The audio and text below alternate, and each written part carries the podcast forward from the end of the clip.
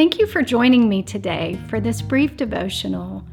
My hope is that your heart will both be encouraged and challenged. Good Monday morning.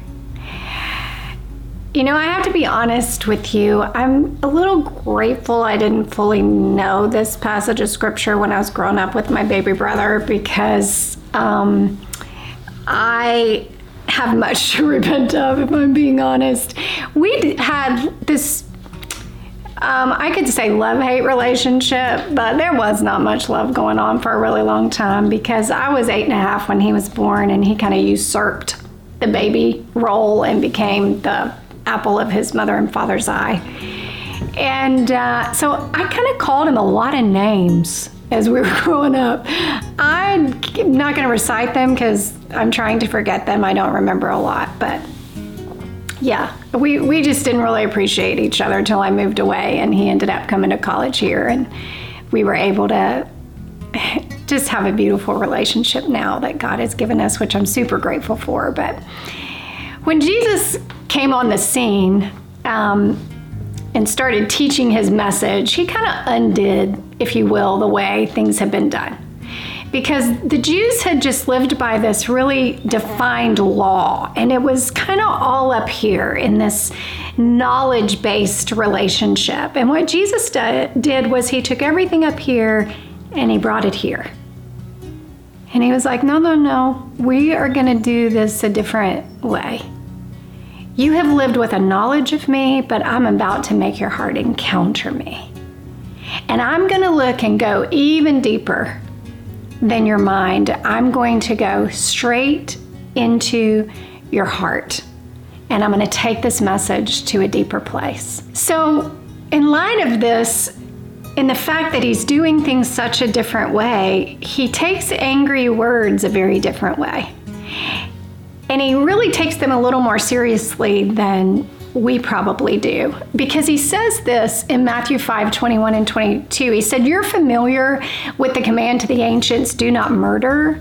But I'm telling you that anyone who is carelessly calling a brother an idiot, or I'm telling you that anyone who is so much as angry with a brother, now let's let's flesh this out a little bit. He is not talking about a justifiable anger or a righteous anger because both exist.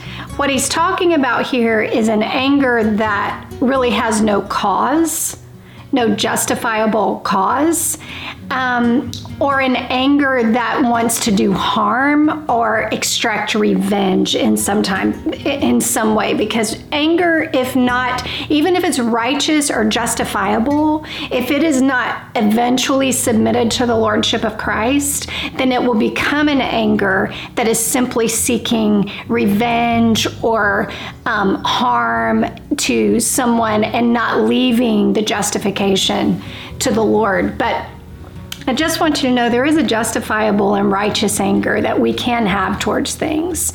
But he says this he says, or one who, if you do this, if you have this type of anger, then you are guilty as if you were causing murder. What?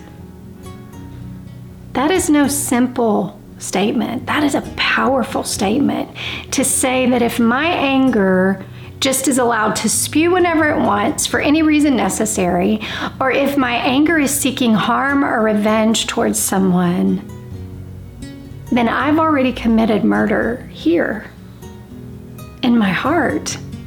And it was a Ten Commandment, but God said this. He said, I didn't come away to do with come to do away with the law. I came to fulfill the law. And now what has been written on hearts of stone, I'm now writing on hearts of flesh. And so he's bringing it right to where we live. He said, carelessly call your brother an idiot, which this is meaning if you are talking down to people from places of pride. He said, you just might find yourself hauled into court. Thoughtlessly yell stupid, or um, again, see someone as not having the value that you have, or not giving the them the value that God has for them and you're on the brink of hellfire. He said the simple fact, moral fact, is that words kill. And they do. The old adage, sticks and stones may break my bones, but words will never harm me, that is a lie from the pit of hell. More damage has been done to people through words than probably fists have ever propagated. So this week, pay attention to when the anger brews in your heart. Stop and ask God what it's about. And ask Him to put a hedge of protection around you so you don't let anything go farther than what is justifiable or needed in that moment. Ask Him to protect your heart from all bitterness. Because remember, what was once written on tablets of stone, He's now writing on hearts of flesh.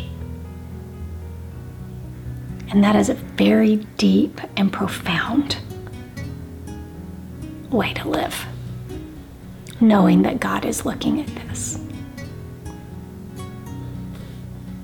It's just some truths to ponder on this Monday morning.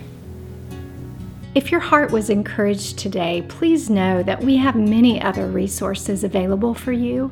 You can discover all of those at reclaiminghearts.org.